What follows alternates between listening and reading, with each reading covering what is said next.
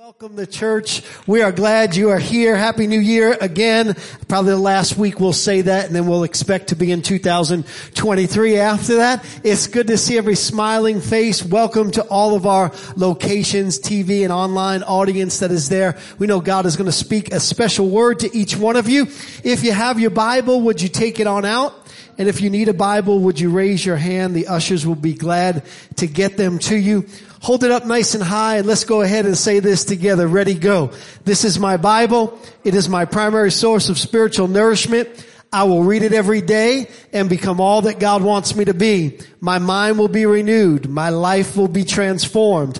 I will become fully surrendered to Christ. Therefore, I will hide His word in my heart so I can be all that God has destined me to be. Amen. If you would remain standing in honor of God's word, we're going to go to the text from which my assignment comes, Mark chapter number ten. Mark chapter number ten, beginning in verse number seventeen. The Bible says, "Now as he was going out on the road, one came running, knelt before him and asked, 'Good teacher, what must I do to inherit eternal life?' So Jesus said to him, 'Why do you call me good? No one is good but God. Um, you know the commandments. Do not commit adultery. Do not murder. Do not steal. Do not bear false witness. Do not defraud. Honor your father and your mother.' And he answered and said to him, 'Teacher, all these I've kept from my youth.' Then Jesus looked at him and loved him and said, 'One thing you lack. Go your way. Sell whatever you have and give it to the poor, and you'll have treasure in heaven, and come, take up your cross and follow me.' But he was sad at this word, and he went away sorrowful, for he had great possessions." This week, by the way, I realized I have great possessions. I, I cleaned out my closet. I gave away two hundred eight items of clothes. Can you believe that? It was all stuck in my two hundred eight, and there's still like four hundred left in there. I thought to myself, man, we have great possessions. We don't realize how blessed we are. Amen. Then Jesus looked around um, and said to his disciples, "How hard is it for those who have riches to enter into the kingdom of God?" And the disciples were astonished at his words, but Jesus answered again and said to them, "Children, um, how hard is it for those who trust in riches to enter the kingdom of God? It is easier for a camel to go through the eye of a needle than for a rich man to enter the kingdom of God." And they were greatly astonished, saying amongst themselves, "Who then can be saved?" But Jesus looked at them, and he said, "With men it is impossible, but with God, but not with God, for with God all things are possible."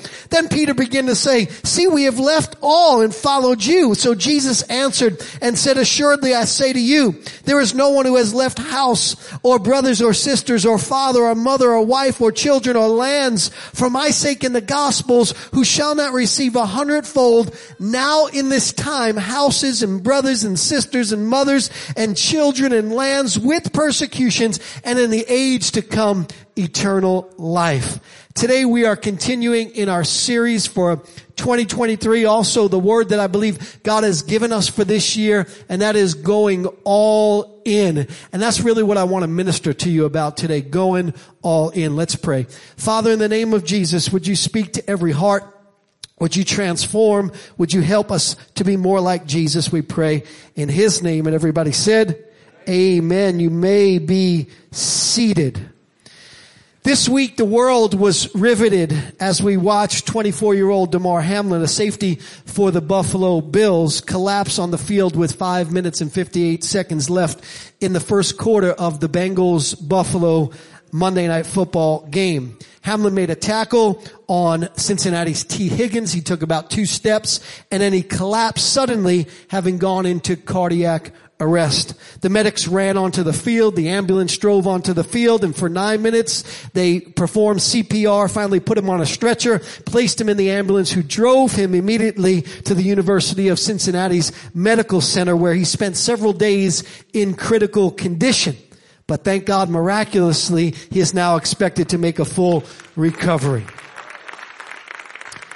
The game that was being played was consequential. At stake was the number one seed in the A F C, getting home field advantage throughout the playoffs en route to a Super Bowl, and the eighty thousand in the stadium and the ten million watching online wondered if the game would continue. but it was soon suspended by the N F L indefinitely. Now we know the game will not be pe- played. And both teams headed back into the locker room in tears and sadness and concern for their brother and their teammate. In that moment, no longer did football matter. No longer was it the most important thing on the minds of the sports world. Now the only thing that mattered was the life of twenty-four-year-old Damar Hamlin. And in that moment, the teams, the fans, and the world bowed their knee in prayer. There was no division or debating. Instead, everyone was praying together, because when trouble comes, deep down, even those who argue and doubt the existence of God call out to the very God humankind knows truly exists, and we invite his intervention. There are many lessons that I believe that God was shouting out to the world through Monday Night Football that particular day. Many lessons, because that's what God does. He shouts to us in our pain, but he whispers us in uh, to us in our pleasure. Pain is his megaphone that rouses the ears of a deaf world. And those lessons are as follows. Life is short, should be valued and cherished and protected. We're all equally human, red and yellow, black and white. We're precious in his sight. Life is short, and death, although ominous, is certain. And as the Bible says, everyone living should think about these things. Loving our neighbor as ourselves is indeed the Mount Everest of ethics and the greatest wisdom ever spoken by the greatest man and God who ever lived, and that is Jesus Christ, our Lord and Savior. Prayer works. When we call on God collectively, God does intervene.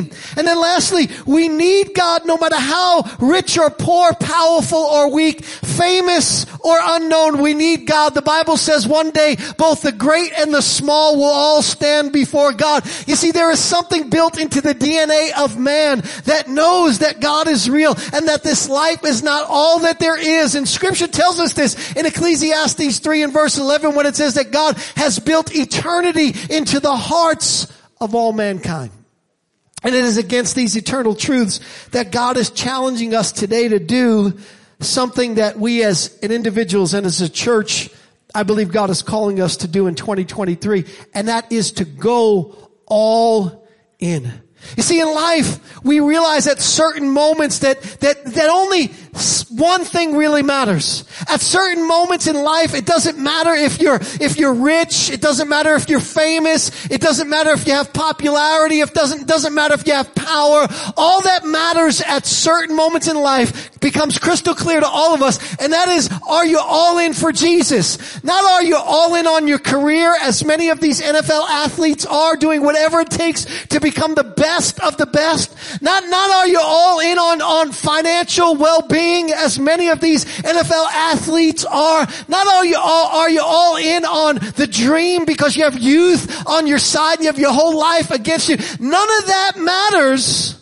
What really matters is, are you all in for Jesus? In the immortal words of S M Lockridge, he said, he is the key to knowledge, the wellspring of wisdom, the doorway to deliverance, the pathway of peace, the roadway of righteousness, the highway to holiness, and the gateway to glory. In answer to the question asked by doubting Thomas, how do we get to heaven? Jesus said this, I'm the way, the truth, and the life, and no man gets to the Father but through me. This week I went shopping and I was in the store and I was being served by, by two very kind, uh, young men, and they were both very, very proud of being Muslim. And, uh, really super, super nice guys. And, uh, and then they asked me what I did, and I told them I was a, a minister of the gospel, and they said, oh, we the same. We the same, we the same, we the same. I, I said, uh, I said, all due respect, we, we're not the same. If you're talking about religious beliefs, we're not the same. They said, what do you mean? I said, well, well, do you believe the Bible? Oh, yes, yes, yes. Muslim, we have to believe the Bible. We believe every word of the Bible. I said, well, how do you believe every word of the Bible and not believe that Jesus Christ is God manifest in the flesh and the only way to heaven? And they said, well, they changed it, they changed it, they changed it, they changed it.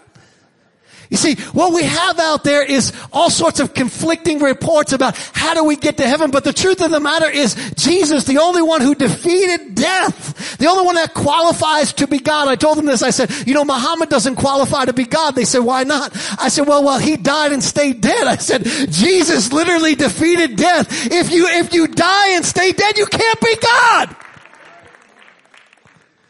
See, all that matters is, is all we, are we all in with Jesus? And so that's my first point. Jesus invites each of us to go all in. There's no fine print or false ab- advertising when it comes to God. There's no clickbait with a gotcha at the end. And although modern day Christianity may have blurred out this invitation, Jesus time and time again invites us to go all in. And he makes it crystal clear. Luke chapter nine verse twenty-three. Then he said to them all, if anyone, are you in anyone? If anyone desires to come after me, let him deny himself, take up his cross daily, and follow me. For whoever desires to save his life will lose it, but whoever loses his life for my sake will save it. In, in essence, this invitation is, if you want to follow me, you have to pack your coffin on your old life and embrace the life that I have for you. You have to invert your understanding of life from everything revolves around us as human beings to everything revolves around Christ. This is what it takes to be a disciple. And Jesus was so serious about this that in Luke chapter nine verse number sixty-two, he said, no one having put his hand to the plow and looks back is fit for the kingdom. It's almost as if in our Christianity, these verses don't exist. It's almost as if we forget that Jesus is not trying to cover up what it takes to be a disciple. He's not trying to say, you know what, uh, you know, you can kind of be kind of about the things of God when it's convenient, and other times, you know, you could be all in. He, he says, no, no, no, no, no, no, no. You don't understand. Here's what it takes to be a disciple. You've got to be all in. No fine print, no false advertising, no clickbait, just plain and simple all in. And when we come to our story, we find Jesus inviting this rich young ruler to be all in, just like he invites us to be all in. And, and when you look at this, this young man, he's a great young man. I mean, look at, I, I can't find any fault with him. He's rich. I mean, and, and not just got a little bit of money. The Bible says he's wealthy. Wealthy, by the way, is rich on a whole new level, right? Wealthy is not just like, you know, most, most people in this room are rich. Look at everybody going, I ain't rich, Pastor. You don't know, you're rich. I guarantee you can, you can throw out two hundred clo- items of clothes that are in your house right now and still have plenty of clothes to put on your back, right? He's a ruler. He's got influence. He's got a blue check mark next to him on social media. He's well respected. He's got prestige. He's esteemed by others, and he's got good moral character, right? He's kept many of the commandments, six of them to be precise, perfectly according to his own witness, ever since he's been a kid. So he, he's he's a guy that is, is good in every way. You want him to be your neighbor. You might even want him to marry your daughter if you have a daughter. He's rich. He's influential. He's got good moral character. I mean, this is a guy who's a winner, winner, winner, chicken dinner, right? And then he's young. He's got the whole world. He's got youth on his side. I mean, he can make some mistakes and still recover from them. But then he's courageous. Most rulers during Jesus' day were trying to sabotage Jesus. This guy doesn't care what anybody else thinks. He doesn't care if he gets the cold shoulder from his friends. He goes and he goes right to Jesus, and he's spontaneous, uh, which is, which is unusual for somebody who's got that much clout. Aristotle said rich men don't run, but this guy runs to Jesus. He's humble. He bows before Jesus. And then lastly, he's transparent. Comes to Jesus. He says, uh, Jesus, he says, uh, normally my money can buy me whatever I want. So I can fix whatever I need to fix. I can have whatever I need to have. But if I'm going to be real honest with you, there's something missing on the inside of me. I don't, I don't really feel fulfilled. I don't feel connected to God. I, I don't feel like if I die, I'm going to have eternal life. And so, Jesus, can you tell me, how do I get eternal life? And look at what Jesus says in Mark chapter ten, verse number twenty-four. Jesus looks at him, and Jesus loves him, and he says, one thing you lack. Go your way, sell whatever you have and give it to the poor. You'll have treasure in heaven, and come and take up his cross and follow me. What is, what is Jesus saying? First of all, Jesus is saying it's not about possessions, it's about priority. How do we know Jesus is saying it's not about possessions? Well, does, does selling everything you have and giving it to the poor get you into heaven? In other words, is eternal life based on what we do? Have we devolved to a place in our understanding of Christianity where we think that we can actually do something to merit and earn salvation, where our salvation is works-based instead of grace-based? Of course, the answer is a resounding no. Furthermore, the scripture tells us in First Corinthians chapter thirteen, verse number three, although I bestow all my goods to feed the poor, and though I give my body to be burned, but I have not love, it profits me nothing. And so the Bible clearly tells us that selling everything you have and giving it to the poor is not going to give you heaven. Moreover, there have been many disciples in the Bible and since the Bible who have been rich and had eternal life. Abraham, rich. Isaac and Jacob, rich. David and Solomon, rich. Joseph in the Old Testament, rich. Joseph of Arimathea in the New Testament, rich. And to boot, each of them was given their riches by God Almighty. And by the way, even the disciples were well off. And by the way, even the disciples were well off. Let me say it one more time just for the people in the back. Even the disciples were well off. We have this, this opinion of Jesus and the disciples that they were all broke. Well, listen, first of all, if you read the Bible, it tells us that James and John had hired servants. Mark chapter one, verse number twenty, and immediately he called them, and they left their father, James and John. They had left their father, Zebedee, in the boat with the hired servants and went after him. Matthew was a tax collector, and he had enough money to throw Jesus a huge honking party. Watch this. Luke chapter five, verse number twenty-nine. Then Levi, that's Matthew, gave him, notice what it says, a great feast. A great feast. Where? In his house. Some of you think that it said in his cardboard box. A great feast in his house, and there were a great number of tax collectors, that's the rich of the rich in Bible days, and others who sat down with him. And Jesus himself blessed Peter and John with a miracle catch of fish that sunk their boat, that caused them to have to get other boats to come in to haul it in, and that was the name of the money game for Peter and John. It was how much fish can we catch? Clearly then, this statement by Jesus is not about possession. It's about priority. And because the disciples were well off, look at their reaction. Then Jesus looked around. He said to his disciples, how hard is it for those who have riches to enter into the kingdom of God? And the disciples were astonished at his words. Notice this. But Jesus answered again and said to them, children, how hard is it for those who trust in riches to enter the kingdom of God? It's easier for a camel to go through the eye of a needle than for a rich man to enter the kingdom of God. And they were greatly astonished amongst themselves. Who then can be saved? But Jesus looked at them and said, with men it is impossible, but not with God. For with God all things are possible. Jesus says this, it's really hard. It's really hard for people who are rich to enter into the kingdom of God. That was his first kind of take at it. And the disciples, they start freaking out. Now, if they weren't well off, isn't this an odd reaction? If they weren't well off, if they were poor, like most people think, that they were like, all right, geez, you, you tell them rich folk. Them rich folk always thinking their poop don't stink, like they can buy whatever they want, fix whatever they want. But they got to know, Jesus, that they cannot have eternal life if they're rich. Go ahead and tell somebody, Jesus. But that, that wasn't their reaction. Their reaction was they were astonished. And so Jesus clarifies, and he says, it, it's not about the possessions. It's about where the trust is placed. It's about trusting in possessions instead of trusting in God. Furthermore, Jesus says, with God all things are possible. In other words, if God is the center of your life, you can have both. And that's why we read in First Timothy chapter six, verse number seventeen. Listen to what it says. This is, this is Paul to Timothy. And he says, command those who are rich in this present age not to be haughty, not to trust in uncertain riches, but in the living God who gives us richly all things to enjoy. So here's what he's saying. He said, he said, have money, but don't let money have you.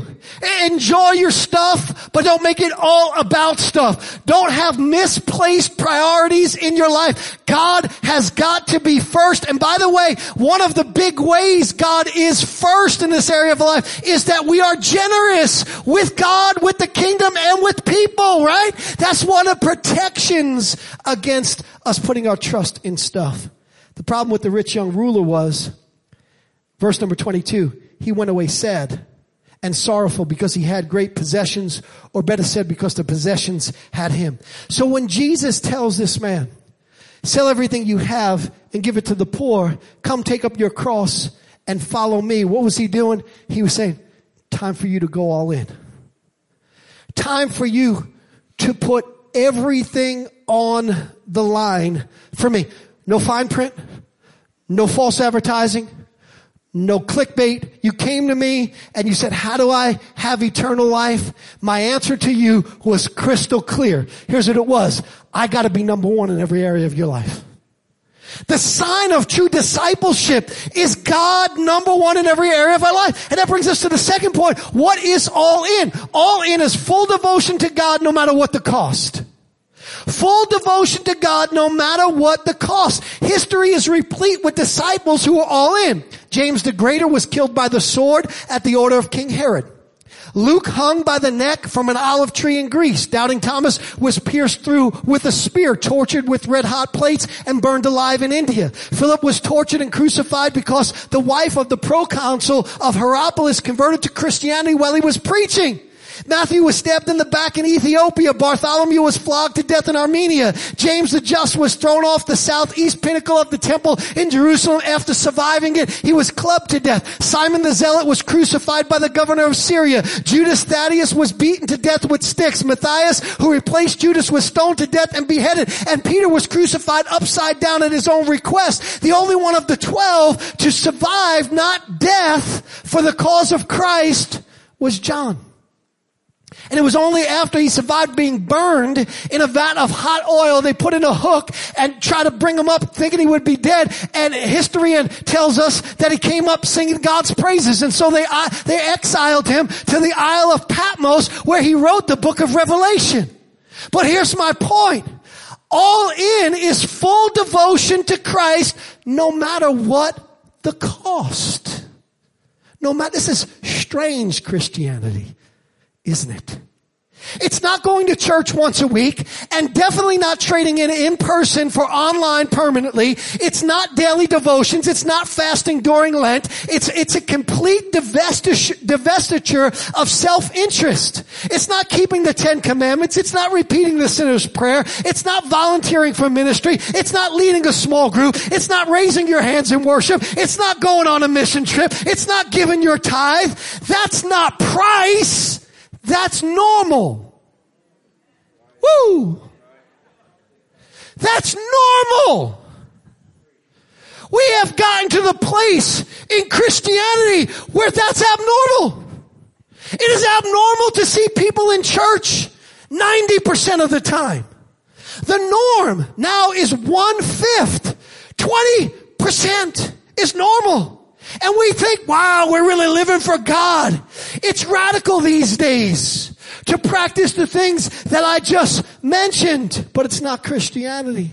Normal and radical were antonyms in the first century. To those disciples, we've made them synonyms. We have cheapened the gospel by allowing people to buy in without selling out. The gospel is free. It's free to all mankind. It cannot be earned or purchased with anything that we do, but it will cost you everything. And it's high time that we pull the lid off of this Christianity that has become cultural and casual today and comfortable today, and tell people what true Christianity is.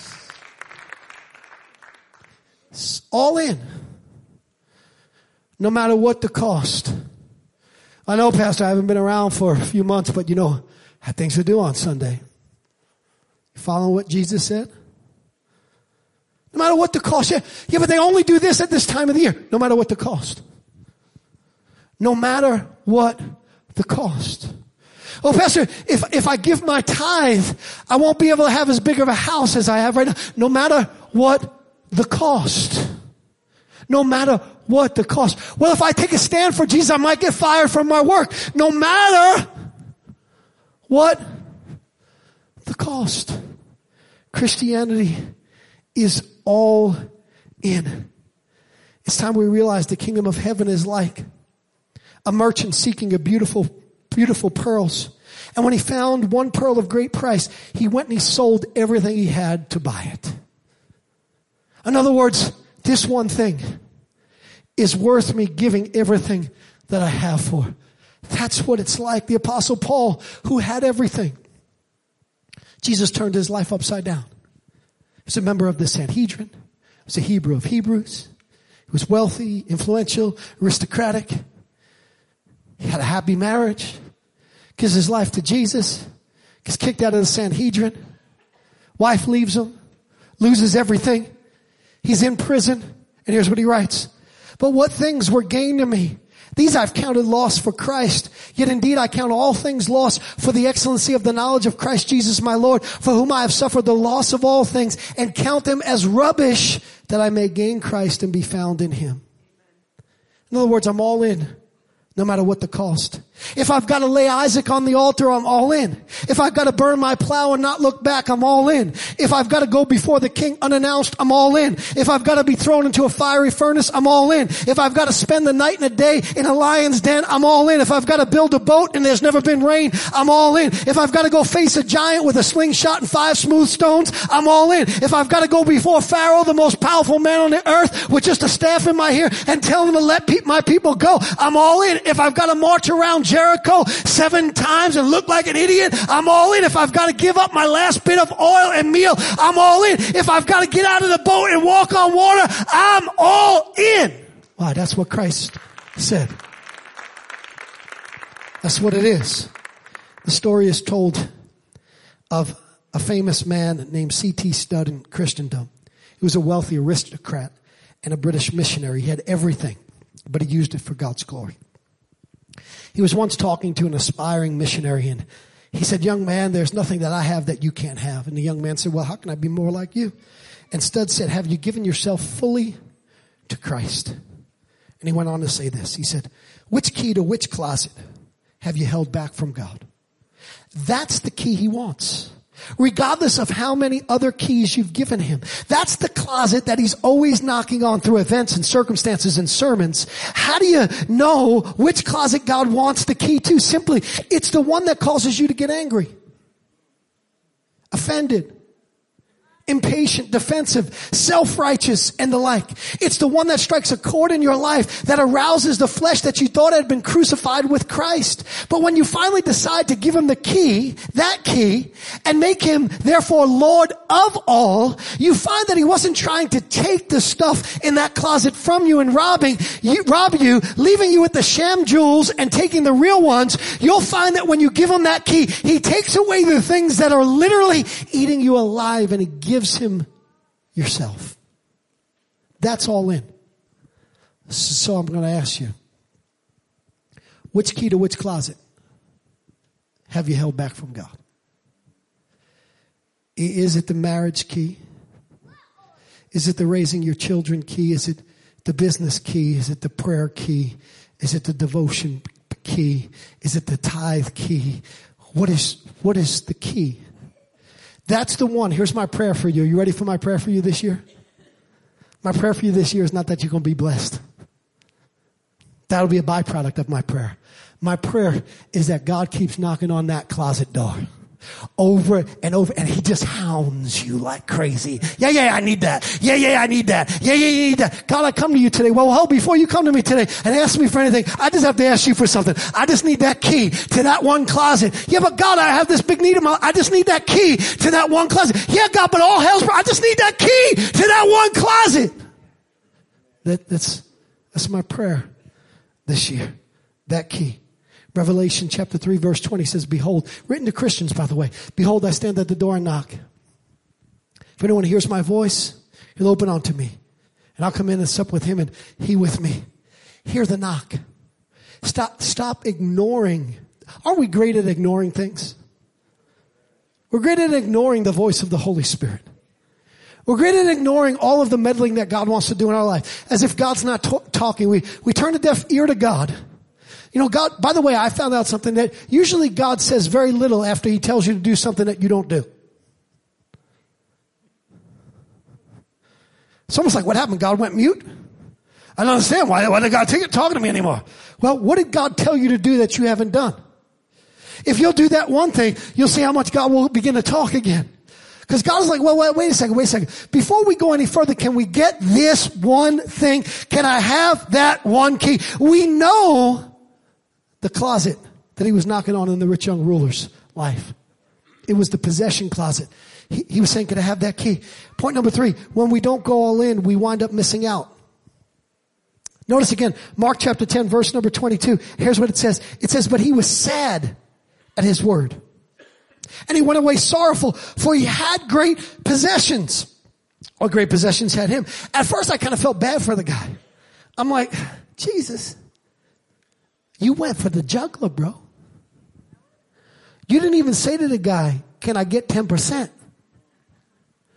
And Jesus, you know how that tweaks the people in modern day Christianity today. I just can imagine if like the requirement was, you know how hard my job would be? Jesus, if I told everybody they got to sell everything they had and bring it to church next week, I'd have an empty church the following week.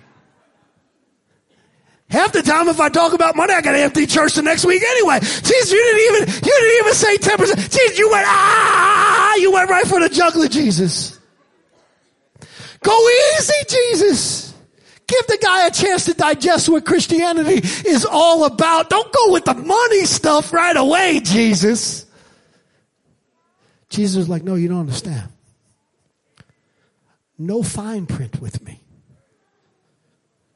No, no switch and bait with me. I'm not going to lead people to believe that following me is like this when it's like this.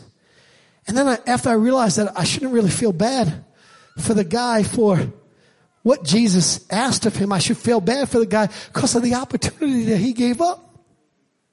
I mean, think about this. How many people could say they were one of the handpicked people that Jesus said, come follow me? One of the, I mean, this guy had the shot. I mean, could you imagine having up close and personal box seats to the ministry of Jesus? Are you kidding me? People pay big dollars to go and hear Tony Robbins tell them how to be a success in life. Big dollars. They'll spend insane amount, stupid money. This guy had the opportunity to follow after Jesus. Box seats to walking on water and opening blind eyes and unstopping deaf ears and miracles, multiplication of loaves and fishes and, and wisdom, back, back room talks with Jesus. After Jesus said something and, and, and people didn't understand what it meant and so they were kind of just confused. They go back and Jesus, well, let me break that down for you. Let me, I mean, this guy passed on an opportunity of a lifetime. See, what happens is when we don't go all in, we miss out. And here's the sad thing about what Christ, y'all okay this morning? Here's the sad thing about Christianity. When it comes to the American dream, we play offense. Give everything we have, time, talent, treasure, right? Spend whatever it takes, right? Countless hours, countless grind, doing all those things. We play off. When it comes to Christianity, we play defense. Well, I can't curse, can't, can't drink, can't smoke, can't have sex outside of marriage, can't watch rated R movies. And, and, and Christianity becomes a defense religion, right? These are all the things I can't do in order to acquire the life that God has for me. But when it comes to the world, it's like, yeah, if, if I got to take a risk, you know, uh, I only got ten thousand to my name. But, but if I put this ten thousand in right here, they're telling me that, that this could be a big career opportunity for me. So I sell that, sell this, and sell, hit my ten thousand. You know, if I want my business to succeed, I, I sometimes, you know, you just got to grind. Sometimes I'm, I might have to work seven days a week. And, you know, everybody's just going to have to understand that that's what I got to do because my business is on the line. This is, this is for my family, man. We're all in. Christianity is, I can't do that. I can't do that. I can't do that. And you know what Jesus says? You got it all wrong. You got it all wrong. Here's what Christianity is. It's offense. The kingdom of God suffereth violence, and the violent do what? They take it by force. Stop playing defense with your relationship with God. Start playing offense with your relationship with God. Step out on the water sometimes. I mean, step out and see what God, put it all on the line for Jesus sometimes. Test God in the areas that he says test him in. See if God is not faithful. See if God is not true. And this is what Jesus meant when he said, Matthew chapter ten, verse thirty-nine, he who finds his life will lose it. And he who loses his life for my sake will find it. What Jesus is saying is, when it comes to me, go for broke. Last point. When we go all in, we receive all God has. When we don't go all in, we miss out on what God has. When we do go all in, we receive all God has. Again, the last part of the verse I just read, he who loses his life for my sake will find it. The disciples are astonished because Jesus, they think Jesus is saying, you can't be rich and be saved. And Jesus clarifies, he says, with men it is impossible, but not with God. For with God all things are possible. And then Peter jumps in. You got to love Peter. I love Peter. Peter's like one of my favorite characters. He's, a, he's like a regular Joe.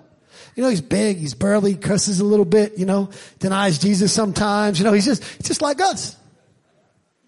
All right? And so Peter hears this and he goes, whoa, whoa, whoa, whoa, whoa, whoa, whoa, whoa, whoa, whoa, whoa, Jesus. Hold on a second here. He said, verse number twenty-eight, we have left all and followed you. Jesus, we've gone all in. Jesus, we've left everything and follow you. We, we have left our businesses, sacrificed time with our families, left our careers and our dreams, our, our aspirations, left all and follow you. Jesus, what does that mean? These are in red in my Bible, what's about to be said. Ready? Jesus answered, assuredly. You know what that means? Take this to the bank. And I ain't playing when I tell you this. This is, this is for real right here.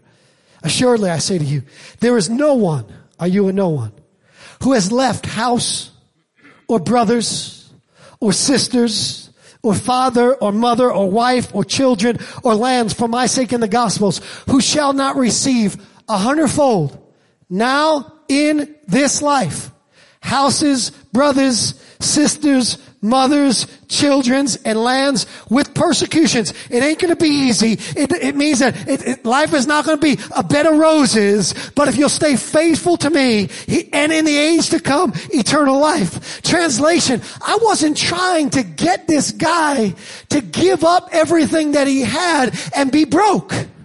I wasn't trying to get this guy to give up on nice things in life. What I was actually trying to do was get the nice things out of the way so that the guy could have the very thing that matters most, which is eternal life. But with eternal life, when God is the priority, comes a boatload of everything else that this guy was seeking after. I was going to dap this guy up with a hundred times more than he had before. Amen.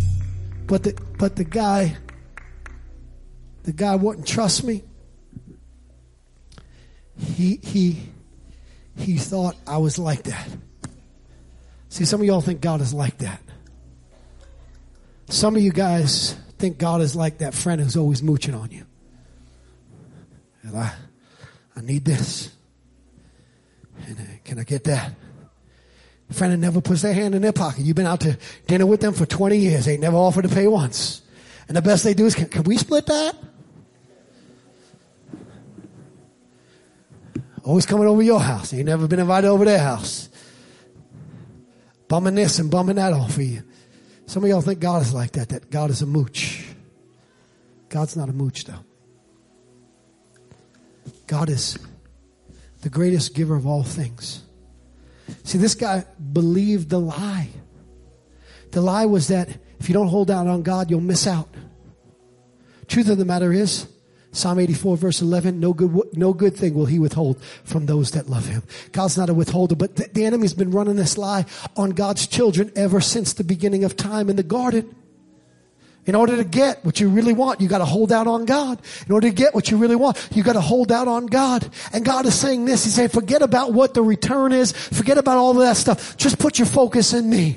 And just trust in the fact that if I ask you to do something, I love you too much to ask you to do something that is not good for you. See, all in is, is not a book you read. It's not a sermon you listen to. It's a decision that you make. It's a decision to put Isaac on the altar. It's a decision to throw your staff down before Pharaoh. It's a decision to burn your plow. It's a decision to get out of the boat and walk on water. It's a decision to go face the giant, to go into the fiery furnace, to sleep in a lion's den, to give away your last bit of oil and meal. It's a decision to stop trusting in anything other than God. Some trust in horses and some trust in chariots, but we will trust in the name of the Lord our God. It is a decision to trust in the love of God.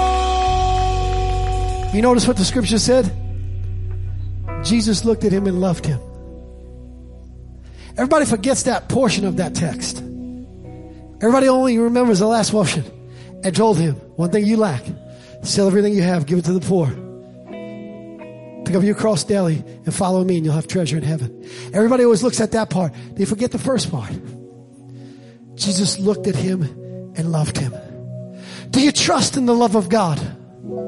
Do you trust that he'll, he loves you so much that he will never ask you to do anything that is not for your well-being? Do you trust God so much knowing that he loved you so much? He left heaven and came to earth for you. Loved you so much, became a man for you. Put on our flesh for you. Do you trust him, his love so much that he loved you so much that he lived a sinless life for you? Loved you so much, went to a cruel cross for you. Loved you so much, went to hell and took the keys to death, hell, and the grave for you. Do you trust in the love of Almighty God that he loves you that much? If you do, it's time to go all in. What's key? What's key? You know, here's a, something that just came to me. He'll be a good thing. Get you one of them keys on your keychain. Put a little piece of tape on it. And write the area God wants you to give to him this year on it. Every time you look at your keys. Huh, that's what God wants right there. Huh, that's what God wants right there. And finally, when you're ready to give it to God, take it off the keychain. Maybe tape it to the inside of your Bible. So every time you open the Word of God, which I'm hoping is not going to be like once every three months. You know what I'm saying? Say, God, that's yours right there. Would you stand to your feet?